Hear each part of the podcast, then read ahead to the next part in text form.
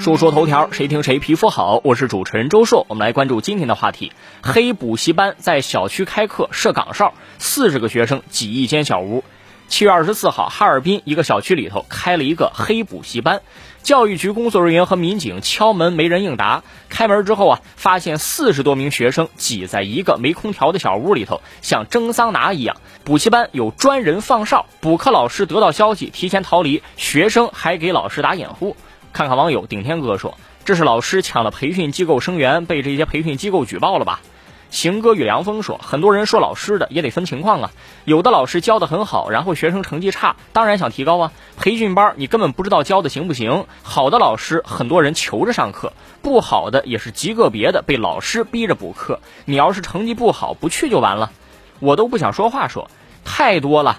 孩子胆小不敢举报。我上初中的时候举报很好使，当天下午就有来查封。但这个东西啊太多，永远查不完。教师队伍为了钱的也大有人在。” John 说：“我就想说，补课是学生自愿的，老师想补课吗？老师也挣不了多少钱吧。我作为一个学生，我想补课，为什么呀？不补课怎么能赶上别人呢？别人家里可能有实力，高考分数又搞得死，你以为每个人轻轻松松就能上大学吗？上个好点的大学容易吗？老师有时候也是为我们好。”这个事儿，我想说，学生给老师打掩护，其实不光学生，很多家长也是同意，甚至没有也得找老师补习，说明什么呀？有需求才有供给。于是监管去一家一家黑补习班查，它不是办法，还得找源头。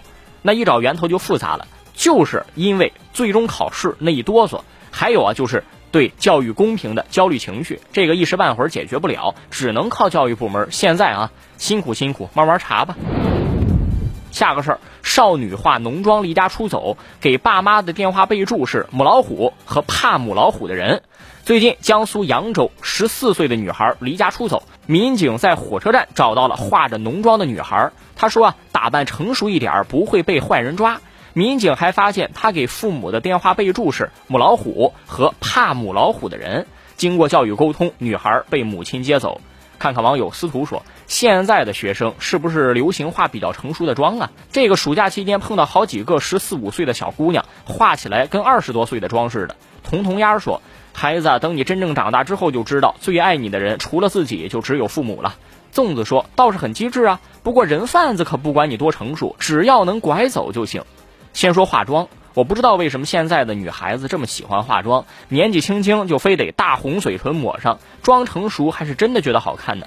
作为一个直男啊，我觉得直男审美吧也不是什么坏事儿。反正我觉得小姑娘干干净净、清清爽爽的，如果长得说得过去，简单抹点就很好。这两天上班一女同事啊戴了一个大口罩进办公室，我说大热天你戴口罩干嘛？说没来得及化妆，见过我没化妆的都得死。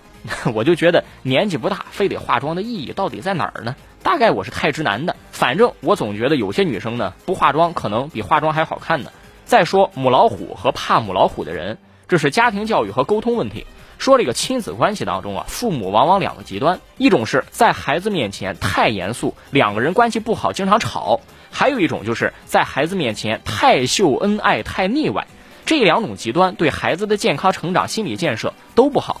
恰当沟通，营造和谐的家庭氛围是教育孩子的第一步。要不然，人的孩子离家出走干什么？另外还有统计说，一个特别强势的母亲教育出来的儿子往往比较软弱，妈宝男；教育出来的女儿往往照样学样，一样强势，女婿得吃亏了。不知道这个统计研究有没有科学依据？说说头条，谁听谁皮肤好？我是主持人周硕，下期节目咱们接着说。